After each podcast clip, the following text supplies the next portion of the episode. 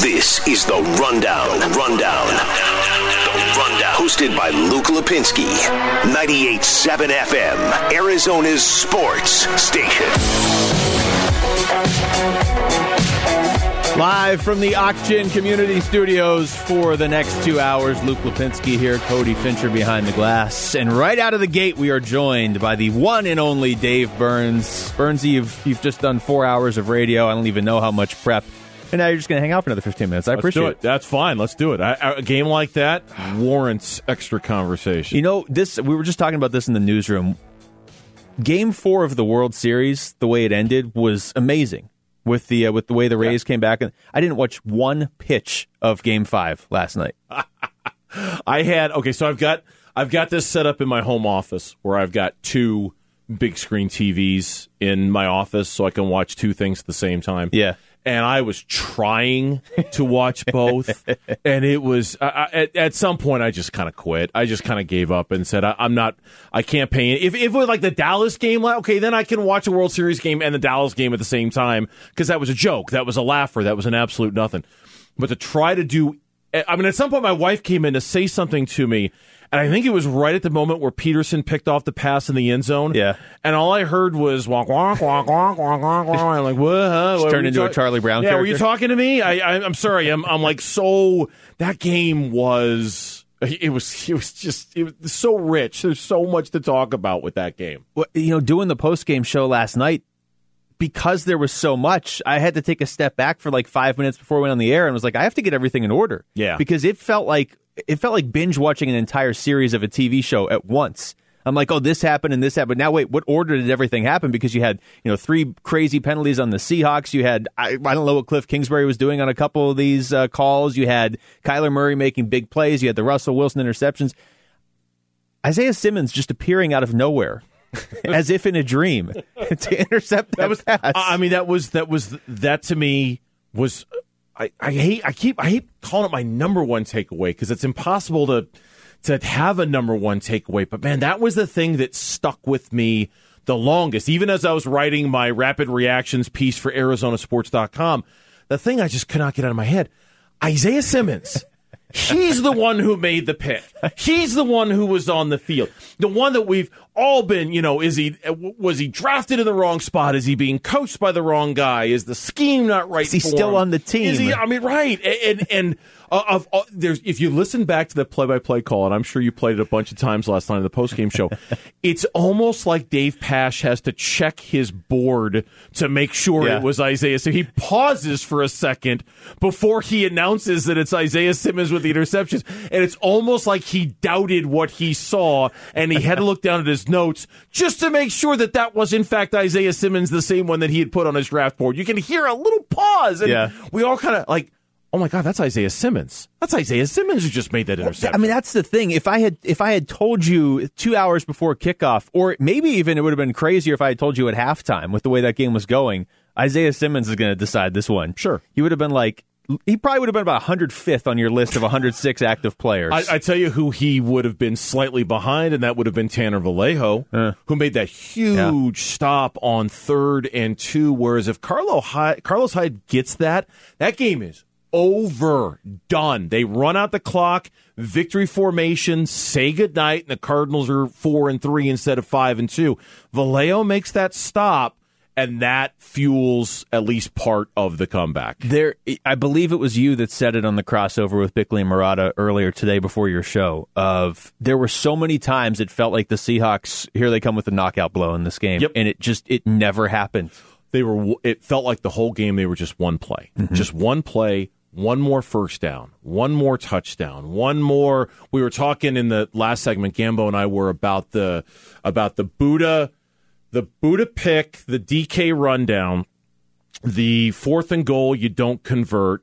Seattle takes over from their three yard line. 97 yard drive like that. Six plays 34 yard run by wilson. 24 yard pass to Dissly. I mean, i- i- in a blink of an eye, now it's 20 to 7. You just squandered Budda Baker's second interception of his career. And at that moment, it felt like the Cardinals were like uh, like the like the guy walking the, the, the high you know the high wire. Those guys that walk across the Grand Canyon. Right, like if Yeah. you just give them one little, one more little push, just one more little bad thing to happen, and they would have fallen right over. And it felt like the Cardinals had five or six of those moments where they were just walking that high wire, one little push, and they would have fallen. that should have ended it, really. I mean, I know it was still early in the game, but to get that interception and to come away with no points, because you, you talk about what you're going to remember from this game. I'm probably going to remember, as unfair as it is, is Budda Baker getting run down from behind by, by DK Metcalf. To come away from that with no points, and then, like you said, Seattle instantly comes back and scores. That should have been it. Yeah. In years past, it definitely would have been In, it. in years past, it would have been, and unfortunately, that's kind of how. And I'm, and I'm not trying to sound like grumpy old guy here because I'm not, but that's how kind of today's highlights, highlight centric, you know, internet driven kind of world. That that play is going to live on. They'll be talking about that play because they'll be replaying that play Yeah. for years and years and years. And I wouldn't even be surprised if a few years from now people have to look up and oh yeah, Seattle lost that game. Yeah. Yeah, they did. A- a- And I bet five years from now, people will forget that the Cardinals actually won that game because that, that play is going to go down as this iconic, crazy, never seen it before. We were talking before, Budda Baker's miles per hour. Did you see this stat? Yeah. Okay. Was the 17th highest of any player in the NFL this year. It's not like he was walking. It's not like he was walking. and it's not like he was some tubagoo defensive lineman who Yeah. was, you know, was chugging down the. It was Budda Baker, and he was going 21 miles per hour. Yeah. And he got caught by a guy going 22 and a half miles per it's, hour. It's all DK Metcalf. I mean, I'm, I'm this rivalry has already been great the last few years. Even when the Cardinals haven't been good, this Yeah. rivalry has been great. It's got all the makings to be. Honestly, I feel like maybe the best in football for the next few years because of the Kyler Russell Wilson matchup, but because also these teams should both be pretty good. DK Metcalf is. We talked about this on the on the virtual tailgate yesterday. Vince and I were talking. It's like it's not it bad enough that the Cardinals passed on him. Of course, he had to go to Seattle, right? Mm-hmm. He doesn't land with the Chargers or something, and we see him once every five years. No, we're going to see him twice every year, and he's going to make plays. You just have to win anyway. And yet, the the inverse of that, they feel. I say they, but Brock Huard feels the same way in Seattle about Budda Baker, local kid. Yeah. went to UW. Seattle took a player who's basically incarcerated right now. The very pick in front of the Cardinals when they point. took Budda Baker. So you think about those two players, and in that moment, there's the guy that Arizona fans feel like should be on their roster, and there's the guy that Seattle fans probably feel like should be on their roster. Because I mean, I hate to say this, but does Budda Baker not fit perfectly Oh, into yeah. that line of the Earl Thomases, the Cam Chancellors, the great, the Legion of Boom? I mean, if you close your eyes; it's not that hard to see Budda Baker in a Seattle Seahawks jersey doing those Cam Chancellor, Earl Thomas kind of things. And and so they probably look at him the same way we look at DK Metcalf as the guy they could have had, should have had, but didn't. Well, you know what? I'm, I'm not willing to make that trade. I'm not going to do it. I want Budda, especially now because it's a lot easier to say when you have DeAndre Hopkins, right? If you don't have DeAndre Hopkins and you're yeah. trying to make like Christian Kirk your number one and Keyshawn Johnson your number two, And here's the thing about it too. I mean, to to speak about Budda's value, and I know they got you know torched last night, Seattle offensively in the first half. uh, They've they've done just fine without Chandler Jones, and and I don't mean that disparagingly. It sounds. Dis- I, I- I'm just kind of as a matter of fact, they've done fine without Chandler Jones. I don't think we would want to find out how they did without Budda Baker back there. We found out for one Mm. Yeah. game, and it was a disaster. they didn't even look like a team that one game. That that is the outlier of this season. It's not just that they lost; they didn't even look like they were there. Yeah, yeah. So Here's a question for you, and this is going to sound like the ultimate homer question, but I, I got to ask it. If you're starting a team right now, okay, not a fantasy team, but an actual NFL team, how many quarterbacks are you taking ahead of Kyler Murray? Because last night he was accurate, he was going downfield. We already know he's a threat to run. And, and I think you have to, you know, for this exercise, you have to take age into it. It- it- so, No, you like do. Aaron Rodgers, as much as I think Aaron Rodgers is one of the, the two or three best quarterbacks I've ever seen, if I'm starting a team today, you know, I'm only getting a few more years out of him. How old is Wilson? How old is How old is Russell? He's been in the league, what, eight years? I'll look it up. Twenty nine. Yeah. I don't think he's 30 yet. Okay, if if he's on the south side of thirty, he'd be on the list. Mahomes is on the list. Mahomes for sure. Oh, okay. Wow. Well, uh, Wilson's 31. He's 31. Okay, yeah. he's on the. See, being the 30 is kind of like the the you know the the line, and I, I I don't know how many guys north of that line that I would want to take. Whereas Brady looks fine he's 43, so that kind of throws everything off. He turns 32 in November. Okay, so he, so so he's not only is he 31, he's he's on the yeah. I how many other quarterbacks would I take ahead of Kyler? But it's tough for me to say I'd take Kyler over Russell Wilson, but But again, it, it's all about longevity Yeah. and maximizing value and return on investment, right? Yeah. I, so I'm going to get if he's going to turn 32, as Bear said, he's going to turn 32 in a month. I know for sure I've got at least four to five years of peak Russell Wilson before we assume the decline starts to kick in. Yeah. Especially for somebody who's got a little bit of mobility, that might slip a little sooner. Yeah. The the further he gets into his thirties. Um off the top of my head, I can only think of like three just or just four. for me, it's honestly it's it's definitely Mahomes. I think you can make a case both ways with Wilson because you could also say, look, Kyler's smaller, he runs a lot. I mean, maybe that's not going to be as great when he's in his thirties. I think I'd take Kyler Murray over Lamar Jackson, which I know sounds insane because Yeah. he just won the MVP, but I think I would. That's the tough one because they're stylistically speaking, I just like Kyler's game better than Lamar's. I, I Lamar's team, okay, yeah, he's got he's got a lot at his disposal. But I think stylistically, in terms of what I want out of a quarterback, I think I like Kyle. But again, is that because I'm here in Phoenix, Arizona, and not in Baltimore, Maryland? Would I feel that same way if I were there? I don't know. Not. If you were if you were in Baltimore, I don't think they're trading Lamar Jackson for anybody. But this is what I would say. Watching that game last night, I never felt like the Cardinals were out of it. Like you were saying before, I felt like they were on the verge a few times. I never felt like they were out of it. Watching that Baltimore Tennessee playoff game last year, and it's not a knock on Lamar Jackson, but Yeah. it's just the style. They were done at halftime. They were. They're, they are not. They are not built. Maybe that's more the team than Lamar Jackson, but they're not coming back from down twenty points. Whereas Kyler Murray, you always feel like you're in the game. I still think you have to put Deshaun Watson somewhere in the conversation. He's just got a woeful lack of talent around him right now. That that organization is just going sideways. So, so when I put him ahead of Kyler, I'd put him very near Kyler. I, I'd put you know one just slightly ahead of the other. That one's too close to call. Dak. I've I've never been the biggest fan of Dak, but man, he puts up some unbelievable numbers. He there. does. and I and I gotta give credit where credit's due. I watched a lot of that uh, through the red zone. I watched a lot of that Bengals Browns game yesterday in the morning. Joe Burrow's legit. that, that was that was a good first pick. he is legitimately. Oh wow, he's good. And Yeah. as long as they properly put an offensive line in front of him so he doesn't get decapitated out there, Which they haven't done yet. And as long as they've they've got the skill, uh, he if they surround him with the right talent, he is going to be fantastic. He's a lot of fun to watch. I, I look. I wasn't a big fan of Justin Herbert. He's played really well so far. The you know, I, again, I wouldn't take those guys ahead of Kyler.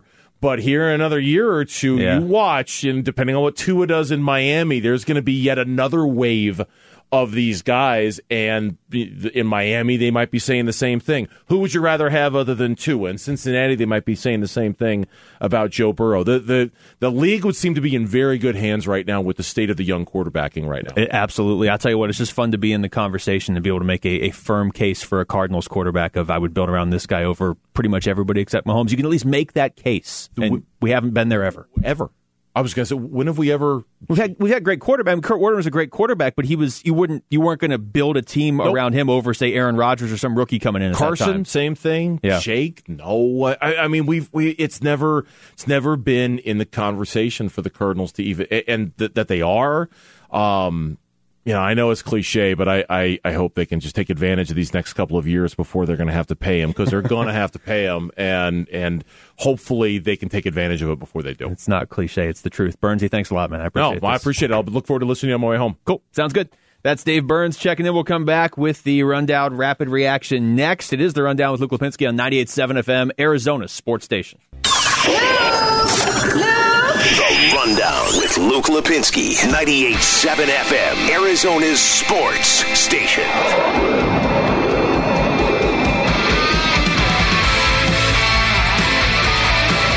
All right. Well, thanks to Dave Burns for jumping on there for the first segment of the show. That game last night was just so enjoyable for so many reasons that that's that's one you you want to talk about with people, and uh, that was just. We are talking during the break. I mean, that's that's you look back at the last five years of sports moments here in the valley, and I know that there haven't been a lot of great ones, but that's got to be the best any sport here in the valley in the last five years. There there have been some good moments. I mean, the Archie Bradley triple and they they the Diamondbacks beat the Rockies in that wild card game. That was certainly one. I mean, getting the number one pick and, and taking Kyler Murray, not not the act of moving up to number one over that excruciating 2018 season, but using that number one pick on Kyler Murray, that was exciting. You know, getting the number one pick in the lottery for the the Suns, the Coyotes making the playoffs this year. But I mean, to beat Seattle, to really I talked so much last week about how if you could beat the Seahawks after beating the Cowboys, so two primetime wins in the span of six days, how that would really announce you to the, the rest of the NFL and just fans across the league. But now that it's happened, I almost feel like it also has kind of announced the Cardinals to their own fans, right? I mean, you've been looking at this and you're like, okay, it's so many people outside of this market have tried to shoot holes in the Cardinals' four and two record up to this point, and, and they sit there and it's you know I'm, I, I know everybody's thinking Keyshawn Johnson, but it's not just him. And people look and they say, okay, well you beat Dallas, but Dallas is terrible. Well, yeah, they are. There's there's nothing the Cardinals can do about that. But it was Monday night in their stadium and they hammered them. You beat the Jets and the Jets are terrible. Very true. Nobody's going to argue that. But you beat the teams in front of you. Washington, Washington's not good. The one that always bothered me though was people saying, "Oh, you beat San Francisco and they're all beat up." That was week one. That was su- such a wrong such take. a garbage argument, right? Yeah.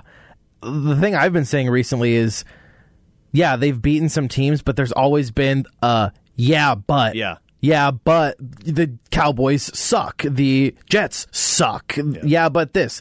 This game, there was really no yeah, buts right? Well, yeah, no, you beat Seattle. You beat the the guy who's probably going to win MVP this season. And, Russell know, Wilson, like he wasn't hurt. They weren't missing really anybody. He doesn't usually throw interceptions, but he still had 380 plus yards, three touchdowns, ran for another 80. Like Russell Wilson was not bad last night.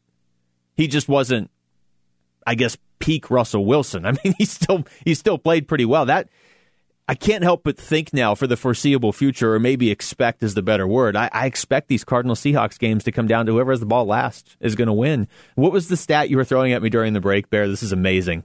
Russell Wilson's record in uh, in State yes. Farm Stadium. So he is Russell Wilson has only lost in Arizona twice in his career. Yesterday against Kyler Murray, acceptable, and his first career start against Kevin Kolb and John 20 and, and, John Skelton in 2012.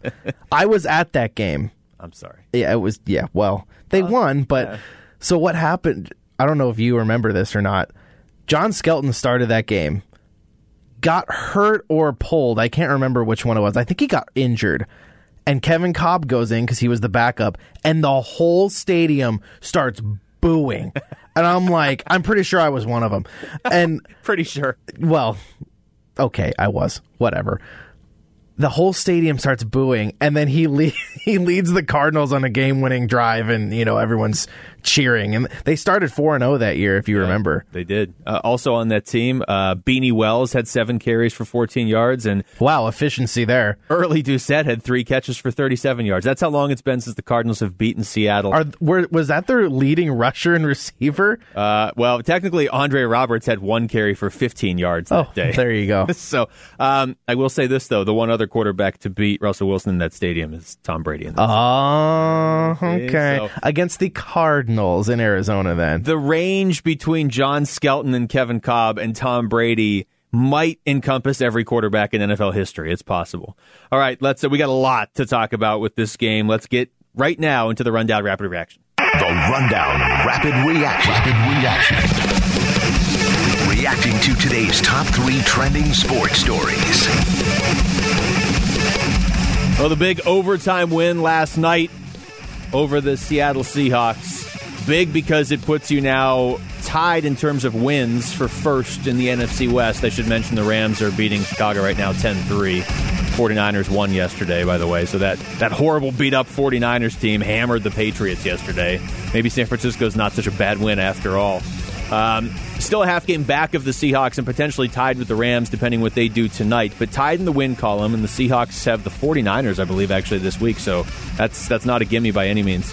Uh, but also big because it was Seattle, and big because you ended their undefe- uh, undefeated season, and you you at least chip away at the mystique of Russell Wilson. I mean, he's going to be fine. They play again in a month.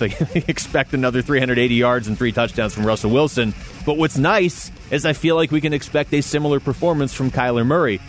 Uh, the downside to that game last night was the loss of Kenyan Drake.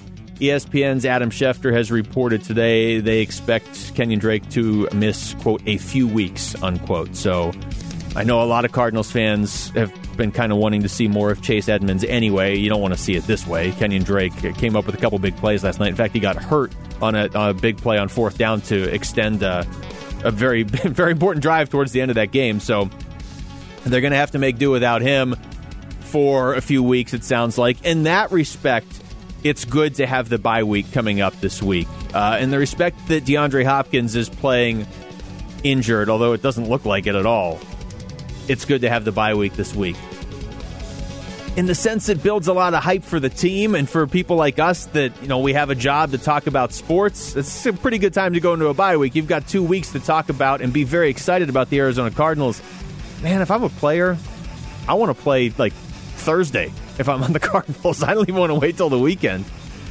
Uh, another major storyline we'll get into certainly from that game last night. Kliff Kingsbury. I made this uh, this argument on the the post game show last night, and we'll revisit it here.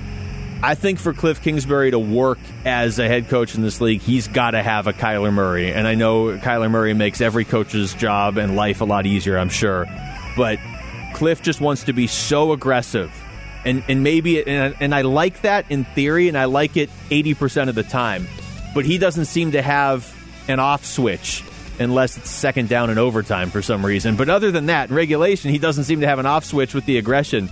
If you're going to be that aggressive, if you're going to go for it on fourth down when Budda Baker just got you down inside the 10 and the offense can't move the ball and you need at least three points to show for it, you got to have Kyler Murray. You have to have a guy that's that's going to step right in and just just attack. I mean, we saw we even saw it at the end of the game. Cardinals hit the field goal to, to pull within seven. They they knew they needed a field goal and a touchdown. They get the field goal, so you still need another possession anyway. Even if you had gotten a touchdown, you need another possession. The penalty on Benson Mayowa and and Kliff says, you know what? Take the points off the board. We're just going to attack and try and get the seven. Now they still needed another possession, and they were risking just losing if they didn't get it in the end zone there. Kyler gets him in the end zone two plays later. I mean, you, you have to you have to have Kyler for the Kliff Kingsbury experiment to work. So now, in retrospect, looking back at all the hand wringing everybody did heading towards that draft where they took Kyler number one, I mean, are you, are you going for it there? Are you taking points off the board if Josh Rosen's your quarterback? Sam Bradford. Really, a lot of starting quarterbacks in the league. Are you are you confident enough to do it?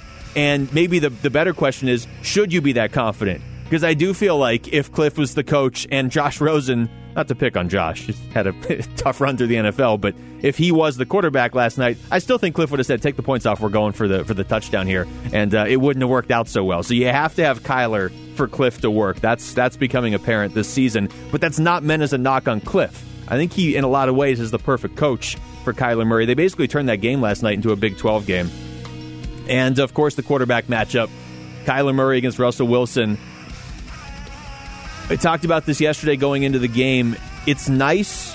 It's, it's better than nice. It's great to have a quarterback. You can go into a matchup with Seattle and maybe, maybe your quarterback can outplay Russell Wilson on any given Sunday not a lot of teams that can say that. And, and, we'll get more into this. Dave Burns is in here. We were talking about it. I mean, nobody's saying Kyler Murray is a better quarterback than Russell Wilson right now. Nobody is saying that. But it's nice to go into a game saying Kyler could outplay Russ tonight. Because again, Russ played really well last night, and Kyler did outplay him. And when you take the quarterbacks and set them aside for a second, I like the Cardinals team top to bottom more than Seattle. Russell Wilson makes up for a lot of holes on that team, and they've got a lot of great players too.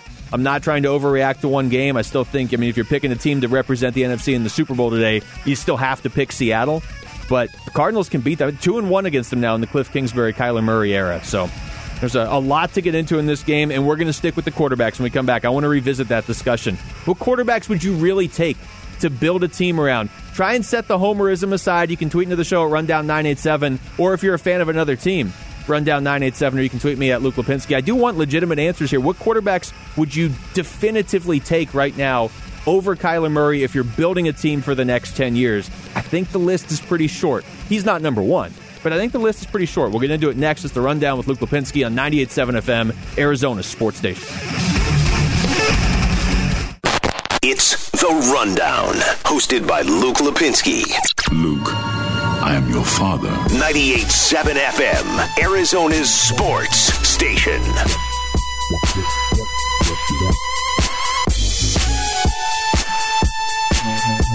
All right, welcome back to the show. I guess I can close this box score of the 2012 Arizona Cardinals game against the Seattle But Seahawks. why? I just love staring at these Kevin Kolb stats. Six of eight, baby. He, uh, yeah, six of eight. How do you, do you have I, it open? I also had it Okay, I open. was gonna say, if you remember, I don't remember that much from that game. You should probably be doing something more lucrative if you can just rattle off Kevin Kolb stats from eight years ago. Or maybe this is actually the exact perfect job for you if you can rattle off Kevin Kolb stats from eight years ago. Um, the Rams lead the Bears right now 10 to 3 late in the second quarter. So they are uh, closing in on halftime. Rams have the ball right around their own 30 at this point. Uh, so the Bears 5 and 1, the Rams 4 and 2. Of course, if the Rams win, well, then they're five and two. The Cardinals are five and two. The Seahawks are five and one, and the 49ers are four and three. They really should just the NFC East should have to vacate their first place team making the playoffs if that team doesn't at least get to eight wins, and they're not going to. And the NFC West should get an additional team. Is it possible for every team in the NFC West to make it to the playoffs with the expansion this year? yeah. I really Yeah. hope that happens. It, it was funny because when I, the day that happens, I had tweeted something. I don't remember exactly how I worded it, but I was it was it was along the lines of, "Hey, the Cardinals just got DeAndre Hopkins, and the NFC now gets seven playoff teams." The chances the Cardinals make the playoffs. This is back in April or whatever. I was like, they just went up significantly. Like we can talk about this team as at least a playoff contender. And the first person that wrote back was like, "Yeah, you don't get anything for being last in the NFC West, buddy." And I was like, "Well, actually, you you, you are wrong, sir. if you want to get technical, you now could get something for being last in the NFC West. So we'll see. I mean, the 49ers um, at this exact moment, four and three. Would that have them in the playoffs? It's got them pretty close. It would have them, they, would be just on the outside looking in. Right now, the 49ers are ninth in the NFC at four and three. I mean, the problem obviously is that you play each other in the division and you beat each other up. And I guess the flip side is that's the only way the NFC East is getting any wins is by teams playing each other. I want to go back though to the conversation we were having uh, towards the top of the show, and I, I, I don't want to be ridiculous about this. I don't want to overreact to one game. For me, this is not based on last night's game. I mean, Kyler Murray being as accurate as he was, and just as as dangerous as he was throwing the ball down the field, we saw it last year. We hadn't seen it as much this year, and then we kind of saw flashes of it against the Jets and the Cowboys. But again, like you were saying, Cody, there's there's always been a well, yeah, but it was the Cowboys, or yeah, but it was the Jets, and and the Seahawks defense is not great, but it's the stage. It's the fact that Kyler Murray stepped onto that field last night as the pretty significant underdog against Russell Wilson. Most quarterbacks are, especially with Kyler's uh, lack of NFL experience compared to a guy that has a Super Bowl and should have a second Super Bowl if, if the Seahawks knew to just run the ball from the goal line. Um, for Kyler Murray to step up and, and not just like it's not like he was on the Cardinals and they won last night. He's the reason they won. He's not the only reason. Isaiah Simmons is a big reason. Budda Baker's a big reason. I mean, a lot of guys stepped up to make plays last night, but Kyler Murray, that's the way it's supposed to go. That's when you when you draft Kyler number one and you hire Kliff as the coach and you start to build a team around Kyler Murray. Last night's game is what you envisioned. You beat the Seahawks with a top spot in the NFC West on the line, and you beat them by outscoring them. That's how this Cardinals team is built to win games. And I think there's there's such value in winning games the way your team is constructed to win games, whatever the sport is. If the Cardinals had gone out there and you know Wilson wasn't playing or he got hurt at halftime or something and the Cardinals won 17 to 13 it'd be like okay awesome that's a big win the standings and everything that's all still the same but it would have felt a little flukier this feels like how the Cardinals are supposed to win games they're supposed to win high scoring games How many times did we have that stat? Or they hadn't they had only scored more than 30 points in a game twice since uh, Kingsbury and Kyler got here. They've now done it twice in the last week. I mean, it's it the the offense is finally doing what the offense should do, and you still sort of get a sense that they have barely scratched the surface. I mean, what happens when Kyler gets consistent? So, with that in mind, I just I'm trying to find other quarterbacks that you would definitively say like, oh, absolutely, I would take him over Kyler Murray. So again, the scenario. You're building your team right now. It's an NFL team. It's not a fantasy team. You're building your team right now indefinitely. So again, in case you missed the start of the show, I mean, to me, that takes Aaron Rodgers, who I think is is the best, one of the two or three best quarterbacks I've ever seen, kind of takes him off the table because he's not going to be your starting quarterback in 10 years. It's definitely Mahomes. I'm reading through some of the answers now. Um, now we got quite a few here. okay, hold on. Uh, Alexander Mann writes in next decade you're going to take a 31 year old over Kyler. That's that's the tough one for me. Russell Wilson. Would you take would you take Russell Wilson, who is 31? I mean, if you're talking about 10 years, then he'd obviously be 41. That's pretty good math. Um, that's still younger than, than Tom Brady is right now. So Wilson's a tough one for me. Uh, Suns fan Phoenix One writes in Mahomes, Jackson, and Russ. Uh, anybody saying Watson must be a homer? Yeah, I, I, would take Kyler over Watson, but it's tough with with Deshaun because he's been playing in that just dumpster fire of a team. There, there's a reply here from Jacob who says he has a few: Mahomes, Lamar, Josh Allen, Deshaun Watson, and Russ. I wouldn't put Josh Allen on that list. Yeah, Josh, he's kind of he's trailed off a little bit these last few. I mean, he's good. We're talking about obviously we're talking about good to great quarterbacks here. Um, yeah, I, I wouldn't take Josh Allen over him. I'm really torn on on Lamar. I know he just won MVP last year. I, I think right now in, in the right now I'm looking, I'm saying Mahomes for sure, and and maybe Russ. I mean, definitely Russ if we're not considering age. Lamar Jackson, I think Kyler's right there with him right now because he's more of a threat downfield. The thing about Lamar Jackson is he went to a team who said, okay, we're going to change everything we do to complement your strengths. He's still not a very good passer. I, I've I have him on my fantasy team this year, so I've I've paid attention to the Ravens games. He's still he doesn't throw for a lot of yards. He's still pretty inaccurate, but man, he's an athlete. He's explosive. He can break off a sixty yard run touchdown run at any moment. I would I would take Kyler over Lamar Jackson right now because I think he's just better as a passer.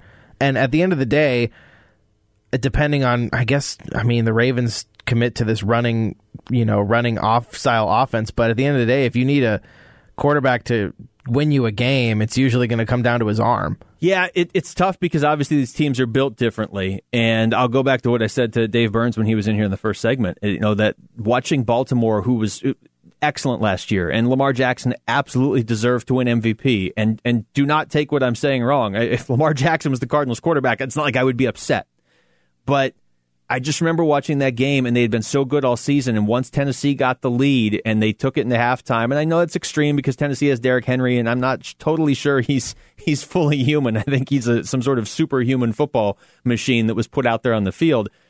Tennessee was just able to gobble up the clock, and and it's not like I don't think Lamar can throw the ball down the field, and certainly he could break off a 70 yard run at any time. But and we're seeing this year what we didn't see last year. Kyler Murray can break off a 40 yard run at any time, and he can chuck the ball down the field. And I, I think it's, I think those two right now are, are, are neck and neck. I really do. And, um, I, I, I thought Kyler would get to this point. I thought it would be maybe more so next year.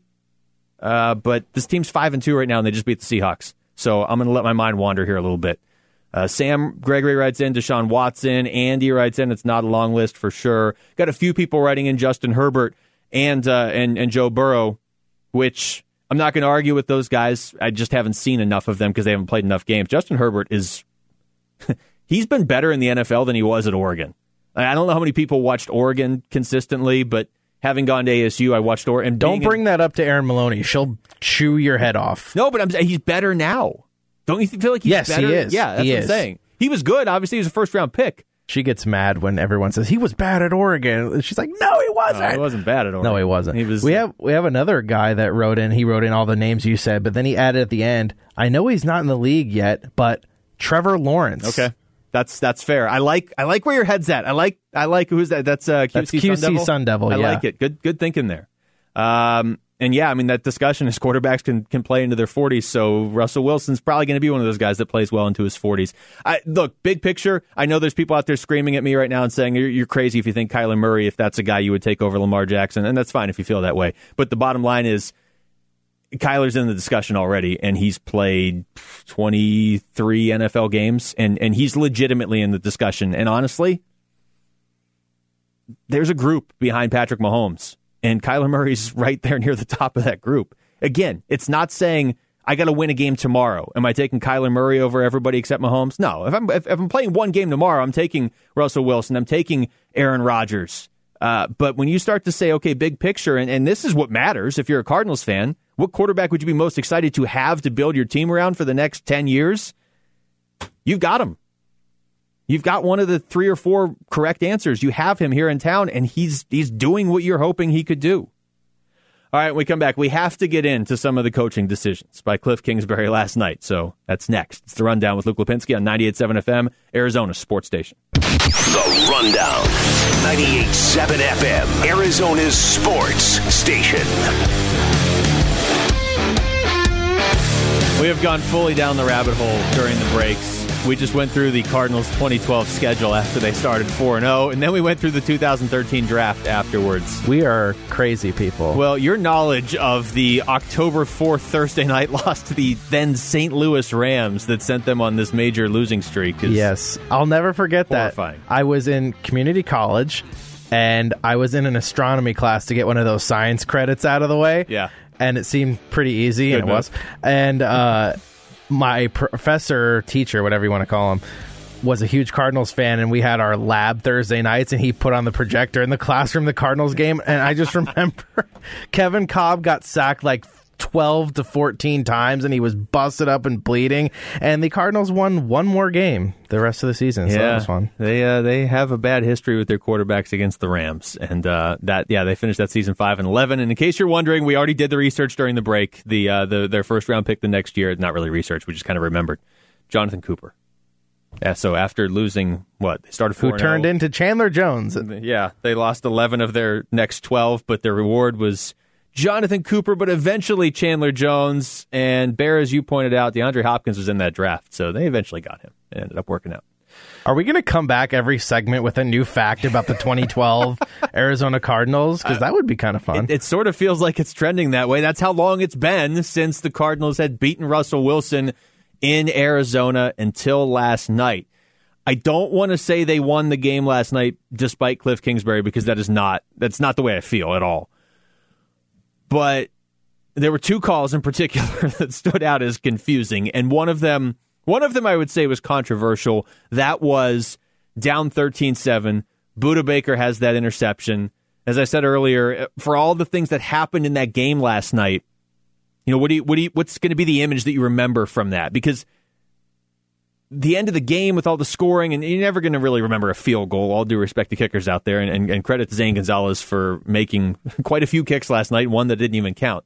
But to me, the image I'm going to remember is the interception by Budda because you go through so many emotions when he picks it off. The first one to me is like he should have always played with a cast on his thumb because he intercepts every pass now. But then it's like they're not catching him. I mean, he's he intercepted the pass with speed. And then you're like, okay, he's going to get in. It's going to be 14-13 Cardinals. He just picked off Russell Wilson. And then I don't know if somebody like shot DK Metcalf out of a cannon or with a, like a, a slingshot or something. He catches him, tackles Budda. They don't get anything on the first three downs, and you're sitting there. It's funny because Al Michaels and Chris Collinsworth like, okay, well now they're going to kick the field goal and be 13-10. I think most Cardinals fans were. Kliffs doesn't kick. He doesn't kick field goals on fourth down. And normally, like I said earlier, 80% of the time, I, I'm I'm with him. But in that particular scenario, coming off the fact that it was such a potentially game swinging play when Baker made the interception, I've never called him Baker before. I always just call him Budda. when uh, when Budda that feels Yeah, better. stop doing that. Yeah, It's sorry. weird. I don't, I don't know. I'll never do that again. Sorry. Uh, when Budda had the interception, that's like okay, that just swung the game. Whatever happens, happens. But that that is a game swinging play. But the problem is when DK Metcalf runs him down, that's potentially a game swinging play. And so to come out of that then with zero points makes DK Metcalf's play that much bigger. That's why I'm kicking the field goal there. But who knows what would have happened? It's not like I'm sitting here thinking, okay, if he makes that field goal, that's three more points, which means they don't even go to overtime. Like nobody who watched that game thinks that. Anybody who watched that game is like, yeah, it's just whoever had the ball last. That's just really, it's three points would have just gotten swallowed in the uh, in the craziness of that game. The one that's not controversial is kicking it on second down in overtime, and that wasn't like an 18 yard field goal. That was a 41 yarder, and oh by the way, they iced their own kicker. What are we doing? the the thing about that whole sequence, and I almost wish they didn't show this on the broadcast, but the NBC cameras were right in Kliff's face, and he wasn't paying attention to the game. he was talking to Kyler Murray, and I mean, it, listening to Kliff's press conference today, it almost sounded like he was talking to Kyler at that moment about why aren't we still out there? Why are we kicking it right now? Yeah. But then he, some coach that I've never heard of had to run up to Kliff and say, "Call timeout! Call timeout!" and Kliff's like, "Timeout!" He didn't even know why. Yeah, and then so yeah, I mean, and, and then you have the kick that was good that doesn't count, and then and I really I think I know this is tougher to do in the moment. I understand that, but I, I really think the best argument I heard uh, after the game and, and throughout today was even if you're going to kick it early, go ahead and kick it on third down. And that in the moment I was thinking, but especially after you just iced your kicker inadvertently, give him a second to regroup. Let the offense try and get like four more yards. I never thought of that after the timeout, bringing the offense back right? out. Just, just and in the moment, it felt like because Kyler took kind of a, a nasty looking hit on first down. Remember that? Where- Yeah. I don't remember who it was that came around the corner and hit him, and it almost felt like Kliff's like, "I've seen enough. We're kicking. I don't want my quarterback hurt." Which, that's Let Zane come to the side, kick Yeah. a couple more into the net or something. yes, do something. Just I never get- actually, get I've never few thought of that. They sh- probably should have. Probably should have, but they ultimately won the game. So um, all is is going to be for, forgotten in that that sense. Uh, and, and what I liked about what what Kliff Kingsbury said afterwards is he didn't. It's not like he really tried to defend that. You know, the fourth down call earlier in the game that that's defendable. Certainly, like I said, that's controversial. You go either way with that. Uh, but the kicking on second down, just the sequence of events was not. But he called it basically a debacle. That that play uh, after the game, that sequence of events. So it's not like I don't know when he says something like that. He says like, okay, I, you know, that's something I got to learn from too. I feel pretty confident that he then is going to learn from it, and we're not going to see it happen again. I was looking at this, and it's such a small sample size that I don't know that it necessarily says that much. But if it does, it says something good. Because the biggest thing to me with Kliff Kingsbury last year was I like the fact that he's willing to adjust and he adapts. And, you know, at halftime yesterday, whether that's him or Vance Joseph, and it's probably more so Vance Joseph in this case, the Seahawks scored seven points after the first half yesterday. Uh, but just in general, Kliff's Kliff's getting better every few games, it feels like, as an NFL head coach, which makes sense since he had never coached in the NFL before week one of last season, but also isn't a given. We've seen coaches in this league. Remember, the Jets were trying to get Kliff and they ended up with Adam Gase. They must feel really great right now. So if you look at the teams that the Cardinals have played two or in some cases three times since the start of last season, it's Detroit, Carolina, Seattle, San Francisco, and the Rams. Uh, Detroit, they tied the first time. That was the first game. They lost the second time, obviously, this season. I mean, basically a wash. But I, I'm just looking for are we seeing improvement from Kliff and the Cardinals when they see a team more than once? Carolina, they've lost two twice. But you look at these teams in the division. They lost to Seattle the first time, but they're two and one. They've won the, the two most recent meetings with the Seahawks. San Francisco, remember they lost on, on Halloween night. Thursday night football was a close game. They played them later in the year, should have beat them. They play them this year, they did beat them. So to me, over three games, you're seeing the Cardinals fare better against the 49ers in each of the three games. Same with Seattle in each of the three games. And against the Rams, I mean, we'll see. They lost to them twice last year. Although, again, the first one was the typical Cardinals getting blown out by the Rams that we've seen the last five years. Second one was a lot closer. So we'll see. But, you know, uh, I, I just bring that up because Kliff's having some moments in some of these games where I'm just like, oh, you are going to give everybody in this city an ulcer. But big picture, I really like what he's doing. I really do. And, and it to me, it it it comes back to, and it always has come back to, his willingness and ability to say, I do a lot of stuff right, and I'm not going to change that stuff, but I'm not perfect, and I'm going to fix some of these other things. There are other coaches in the league that just seem to think they're perfect, and yet their team is 0 7 and playing in New York every week. So it's it's very strange. All right, we'll come back with hour number two of the show. The uh, Rundown Reload is next. It's the Rundown with Luke Lapinski on 98.7 FM, Arizona Sports Station. 98.7 FM, Arizona's sports station. The Rundown Reload. Rundown Reload.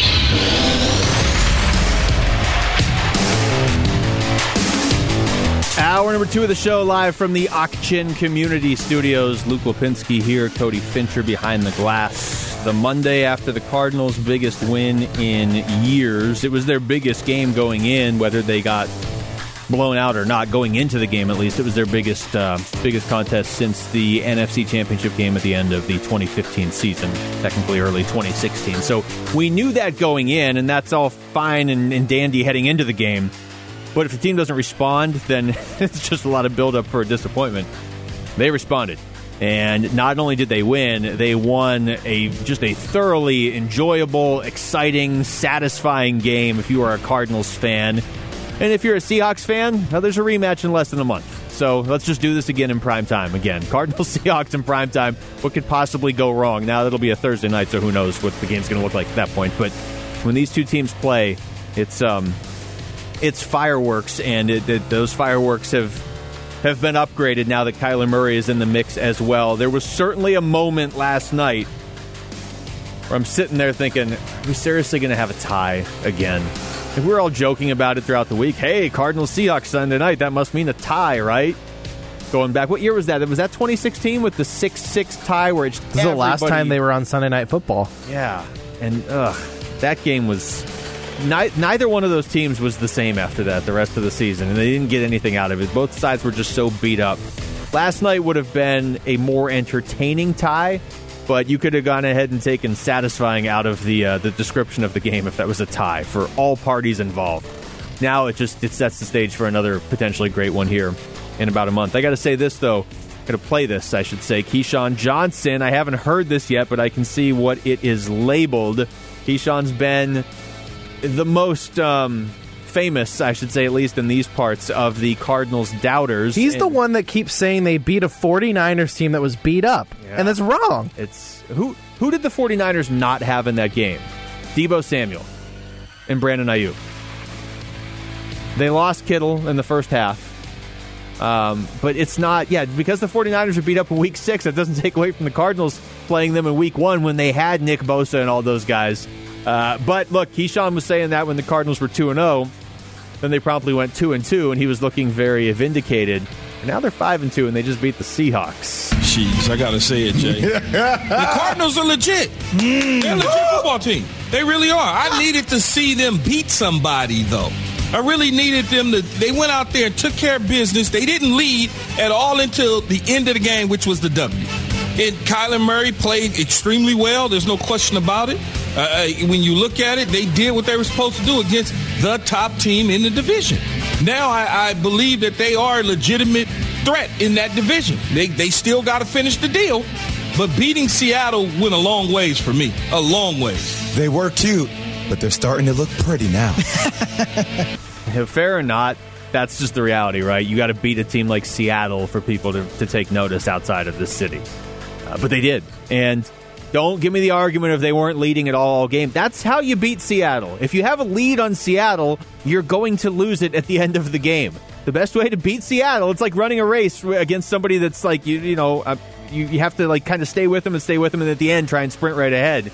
That's how you beat Russell Wilson on prime time.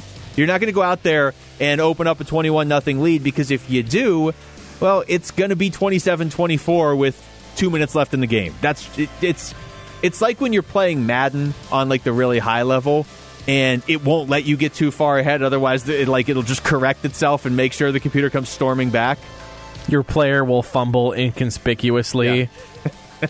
that's that's what linebackers like. show up over the middle on a slant route that weren't there. like Isaiah Simmons just appearing out of nowhere. Um, the Kenyan Drake injury, another storyline, certainly from the game last night. Sounds like he's going to be out for a couple weeks. That's from Adam Schefter. That means Chase Edmonds got to step in. I mean, that means somebody's going to have to step in behind Chase Edmonds. I don't know if that means we're going to see Eno Benjamin get the ball or anybody like that. They may just go heavy with uh, with Chase.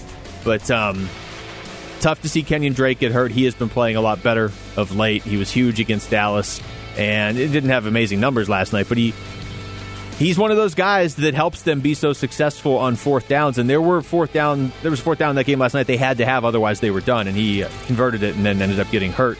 We talked about Kliff Kingsbury's coaching. I'll just say this: if they had lost that game, we'd be talking about Kliff Kingsbury's coaching a lot more. That would pretty much be what this entire show was about tonight. And uh, it would certainly be something that was talked about probably for the next week and a half.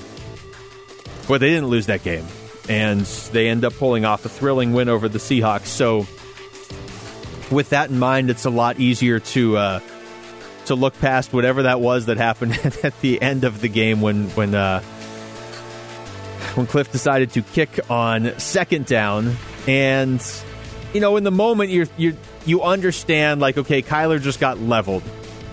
It's it's different than rushing to kick a field goal even on fourth down in, in like the second quarter because you know there's going to be a lot of scoring in the game. You make that field goal, you win the game. It's not like Seattle was going to get the ball again. So I understand the sort of hastiness to let's hurry up and just end this game. We're, we're about to beat the Seahawks. I don't want to think about it. Let's just hurry up and win it. But that's what it ended up looking like was hastiness, and they weren't organized because you're not supposed to kick a field goal on second down, and they ended up icing their own kicker and it cost them, or it should have cost them. It didn't ultimately cost them because, again, Isaiah Simmons came from out of nowhere and made a, and just an amazing play. And um, was it? that was his fifth play of the game, wasn't it? the game, fifth snap. The game went almost 70 minutes of football. Isaiah Simmons played five snaps, and in a lot of ways decided the game with that uh, with that interception. Uh, I'm trying to find the audio of Kliff. I'll, I'll, find it for later on in the show where he's talking about the uh, the decision there to, to kick it on second down. But all's well that ends well. And then again, like I said, he he said uh, earlier today that you know the big thing is he learns from that and he moves on, and they don't expect to see what he called a debacle last night uh, happen again. To the quarterback matchup, Kyler Murray went toe to toe with Russell Wilson. As I said, there's not a lot of times you can go into a game with the Seahawks and say, maybe our quarterback is not better than Russell Wilson. Russell Wilson's the leading MVP candidate in the NFL this season, but our quarterback could outplay him tonight. And, and and not in such a way where like yeah Russ got hurt in the second quarter so our quarterback had better numbers. Like no no no. Our quarterback could actually outplay Russell Wilson. And that's what happened last night I mean, you want to talk about a, a, a win that you can't cheapen. Russell Wilson, 388 passing yards, three touchdowns. I know he had the three interceptions. Ran for another 84 yards. So Wilson accounted just by himself for what is that over four, over 400 what's 472 total yards of offense and three touchdowns. And Kyler Murray outplayed him because even though he had slightly less, less yards, 360 yards passing, three touchdowns, just the one interception, it was not a good pass. But just the, the one interception, really his only bad pass of the night. I, he missed DeAndre Hopkins on a deep ball uh, at one point, but that, it wasn't a bad pass. He also runs for 67 and a score. Everything ran through Kyler Murray last night. A lot of guys contributed to the win, but everything ran through him. We've barely talked about Budda Baker, by the way. Another just monster performance. And big picture in the NFC West, this is the story that, that's going to have to be told after every Cardinals game this season. But it's a good thing. Because now we're not saying, oh, look what the Seahawks did, look what the Rams did, look what the 49ers did just to remind ourselves how difficult this division is whenever the Cardinals get good. No, no. Now, now we're talking about it matters what the Rams do against the Bears tonight because if the Bears win, the Cardinals are in sole possession of second place in the toughest division in football and just a half game out of first. So it matters what the Rams do. It matters that the Rams are on the goal line right now as I talk, and now they just scored. So maybe I'll stop talking about them. They're up 16 to 3 and about to kick a extra point It matters that the 49ers embarrassed the Patriots yesterday to the point where Cam Newton is talking about how he knows he might get benched now for Jarrett Stidham. And we haven't even talked about the rest of the NFL because of how insane the Cardinals game was last night. But that's that's what winning does. Now these other games matter, and, and, and it's not even in this crazy way of like, well, you know, technically the Cardinals are three and four. They're not done if every other team in the NFC West ties for the rest of the season. Like, no, they're in the toughest division of football, and they're in the running, and they've earned it, and they're going to have to keep earning it because when the schedule's not uh, not easy by any means here in the second half of the season, but you win that game last night. And doesn't it change your perspective a little bit? Now you have a stretch coming out of the bye week. It's the Dolphins, the Bills, the Seahawks, the Patriots, the Rams, the Giants, the Eagles, the 49ers, and the Rams again. You know, when they were 2 and 2 going into that Jets game, you're looking at those those last 9 games you're saying, oh, "Man, I mean, the Giants game they should win. They're to have a hard time with these other ones, maybe Philly, you know, maybe Miami." Now it's like, yeah, okay, they're to lose some of these games. There's some good teams on that schedule. They're all winnable.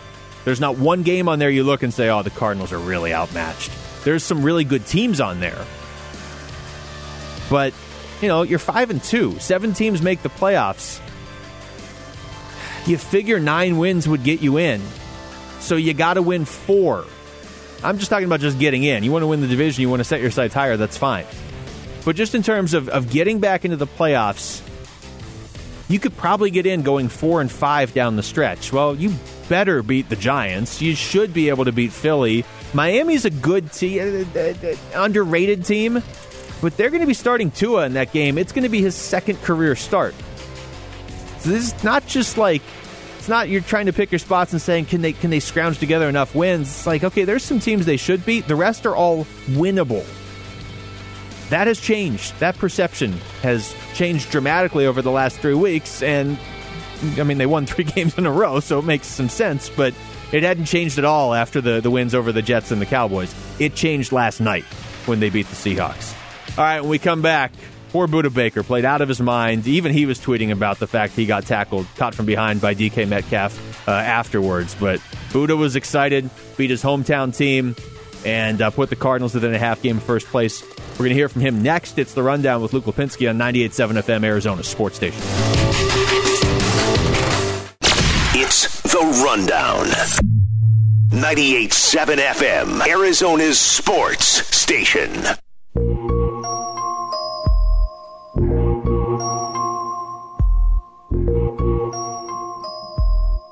All right, the song, as always, I feel like this was made for top five or in the case of this week, bottom five.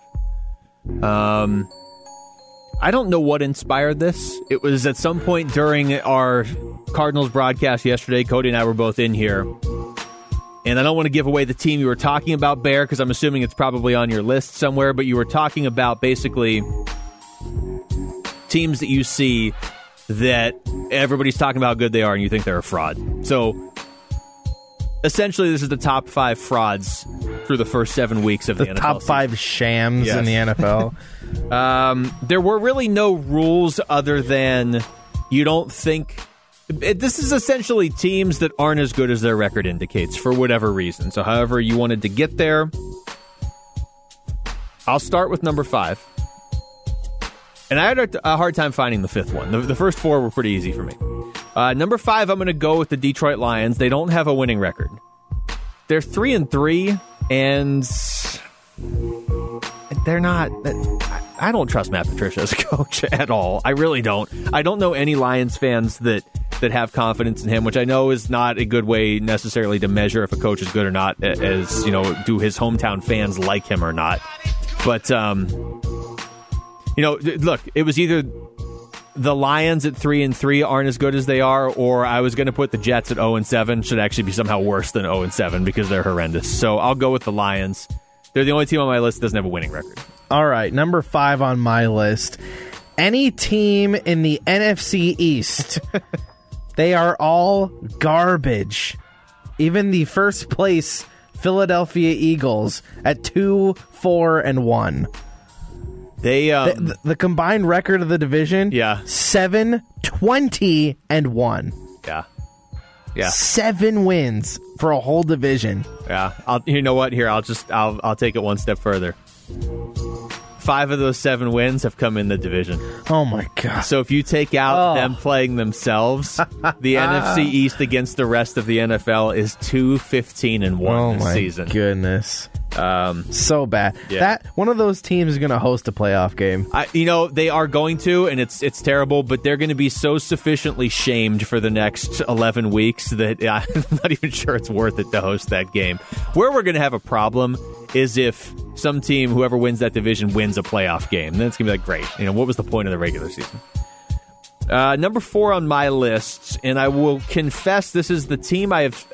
I don't know how, but it's definitely the team I've seen the least of. Is the Colts, who I thought were going to be decent. I did see their opener against Jacksonville. By the way, they lost to Jacksonville, twenty-seven to twenty. They are four and two now. I do believe their their defense is legit, but if you have to, if the, the goal here was to find teams that maybe aren't quite, you don't believe they're quite as good as their record indicates. They're four and two. Their wins are over the Bengals, barely, the Vikings, the Jets, the Bears, which is a nice win. But they've lost to Cleveland and Jacksonville. I just I think that they are an eight and eight team, and they're going to probably finish with a better record than eight and eight. My four number four is also the Colts. I, I looked at their schedule and they've beaten the Vikings who are one and five. They've beaten the Jets who are zero and seven. The Bears don't look that great, and the Bengals are in a rebuild phase. Uh, and on top of that, Philip Rivers is just too old. He's just too old. Yeah, I mean that's the thing. I know the the pushback is always, well, hey, Tom Brady is forty three and he looks pretty good. Yeah, Philip Rivers isn't Tom Brady. I mean that's, that's just the reality. of the Tom. Brady aged better yeah, than he- just a little bit. Philip Rivers. They're did. showing they they just keep showing this Budda interception on. We got three TVs set up in here. They've shown it on all three since the show started on on three different uh, broadcasts. This is not even the the Monday night game. I don't know. This is just they're just showing replays. But um, okay, so we both have the Colts at four. I know my number three one's not going to go over well with the 95% of the people in the valley that are from Chicago. But uh, I don't believe in this Bears team. I believe in their defense. I believe in, in Khalil Mack.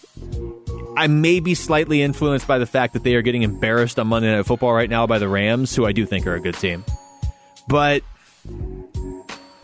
every year there seems to be a team that it's like, okay, they just barely won that game, and they just barely won that game, and they just and at, at the end of the year they have like ten or eleven wins, and I fully concede that might very well be the Bears. They're five and one. They they easily could finish the season with eleven wins, maybe even twelve wins. But I mean, they barely beat the Lions. They barely beat the Giants at home. They had to have one of those the Falcons give a game away uh, rallies to beat the Falcons. They lost to the Colts. They beat Tampa. That was impressive on on Thursday night, but it was by a point, and Tom Brady forgot how to count. You know, nice win over Carolina last week. I don't think the Bears are bad. And, you know, San Francisco was a team like this last year that was just winning with defense and it was ugly. And you're like, should they really be this good? And they went all the way to the Super Bowl. But I just, there's, there are teams with worse records than the Bears that I think are a better team than the Bears. All right, my number three. Maybe I should have put the these this team at four, but uh, I'm going to go with the Buffalo Bills at five and two. They started off really strong. Their offense looked unstoppable, and they've kind of fallen off since then. They've lost to the Titans, who are really good. They lost to the Chiefs, who are really good. So you can't really fault them for that, but they barely beat the Jets this week, and that's a knock on my in my scorebook. You know, you gotta you gotta pummel the Jets if you play if you're supposed to be a contender like the Bills. That that was concerning. Like I I believe in the Bills because I think that defense is actually better than it's shown. But you guys score more than 18 points. I was gonna say their defense has not been good this year Yeah. at all. Uh, so that's another reason. Maybe I should have flip flopped the Colts and the Bills there, but Well, either way. I'm uh, I'm pretty actually the Bills. Uh, like I said, I, I I do think the Bills are, are relatively legit. But that was the team that you came up with yesterday that, that triggered this whole thing. Uh, my number two team, and I don't think I'll get a whole lot of pushback on this one. I have the Cleveland Browns, who look all the all the good times in the world to Cleveland Browns fans because they've had to endure a lot, and I get their five and two, and hey, that's the same record as the Cardinals. Okay, well, you're not going to play Cincinnati every week. That's two of their wins so far, both of which were very close. Uh, beat Washington, beat Dallas. They're only like good win was over the the Colts, and and I'm not even sure I would have had the Browns this high on this list until last week when I bought in that they were going to probably lose to Pittsburgh, but it was going to be like 28 to 24, 27 to 24. It was 38 to 7. So that just kind of I don't know, kind of a preview that maybe they're still the Browns. Better than they've been in the past, obviously, and maybe a playoff team, but schedules schedule's got to get tougher here, right? I mean, actually, it doesn't. I'm looking at it. They've got Houston, Philadelphia, Jacksonville coming up. Yeah. So I I also have the Browns number two. Uh, they also still have to play the Steelers one more time, the Ravens, and the Titans this this season. Um, pretty much echoing everything you said. When you, you've only beaten the Cowboys, the football team, the the Colts, and the Bengals twice. So uh, and, and now you've lost Odell Beckham Jr. for the season to a torn ACL. Yeah, and I will give them credit; they're doing this without Nick Chubb, but that's a great point. They now you don't have Odell either now, so it's just you know if the Browns get to nine and seven, which they they should now, they're five and two, they should do that. Then that's obviously a huge success over where they've been the last few years. Major upgraded coach in the offseason. I mean, I, th- I do think they are on the way up, but uh, I still don't know how I feel about Baker Mayfield. Yeah, I don't either. Like, he he's not- started that game so poorly. Yeah. And, and I know that people because of his attitude, like some people just want to say he's horrible. He's not horrible, but number one overall pick, he is not Kyler Murray or Joe Burrow or some of these other guys that have gone uh, number one over the last few years. Uh, my number one team, you already talked about them, is, is whoever wins the NFC East. It is unfair that they get to host a playoff game. They shouldn't even be in the playoffs. And like I said, outside the division, they are collectively 2 15 and 1.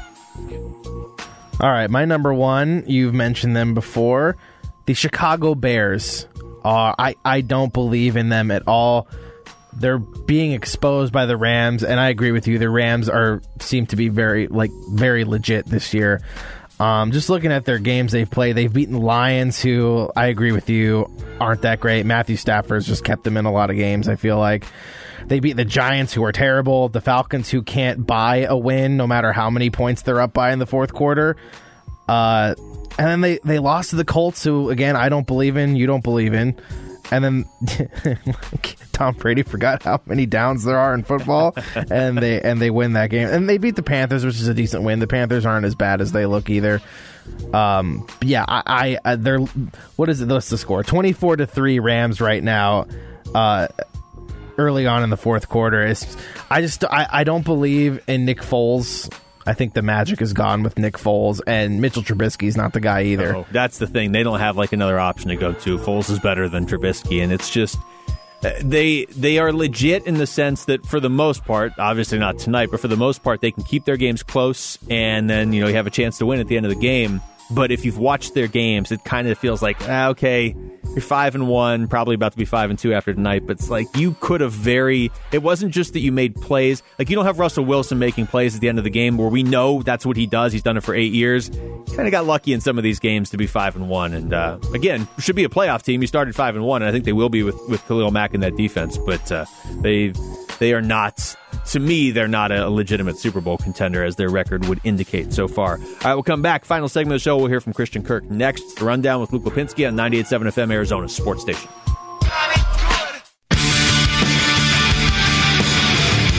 Yeah, that was one thing we really didn't even get into today. I, we did on the postgame show. I'm sure we will throughout the uh, the rest of the week. I mean, the Cardinals just never acted like they were out of that game last night, and they're showing the like the quick replay of it here in the studio. And I mean, you forget DK Metcalf scored a long touchdown in overtime. It got called back with holding, but it was just like there were there was they were down twenty to seven after the uh, after they got nothing on the Budda Baker interception. Then Seattle came right down and scored. There were there were certainly times where it was just like okay, this one's slipping away, but it was still a good showing against Seattle. And, and no, I mean they just there there is something, especially because it was against a team in your division that you're chasing down that you're going to see twice a season, at least.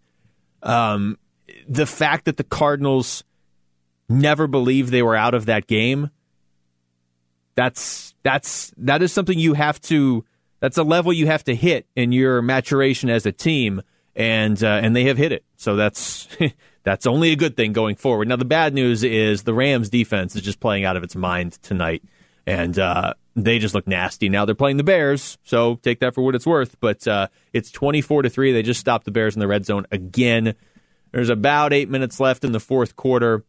So the Rams are going to almost certainly go to five and two. That would make the division Seattle five and one, Cardinals five and two, Rams tentatively five and two, and the 49ers four and three. So contrast that with the uh, the NFC East, as we talked about, that is two 15 and one outside of its division, and the uh, NFC West. Every team is plus at least thirty every team has a winning record, and uh, it's only getting tougher. But it's fun because the Cardinals are right there in the thick of it. All right, that's going to do it for us tonight. Thanks to Cody Fincher behind the glass. I'm Luke Lapinski. Thanks to you for listening to the Rundown on 98.7 FM, Arizona's sports station.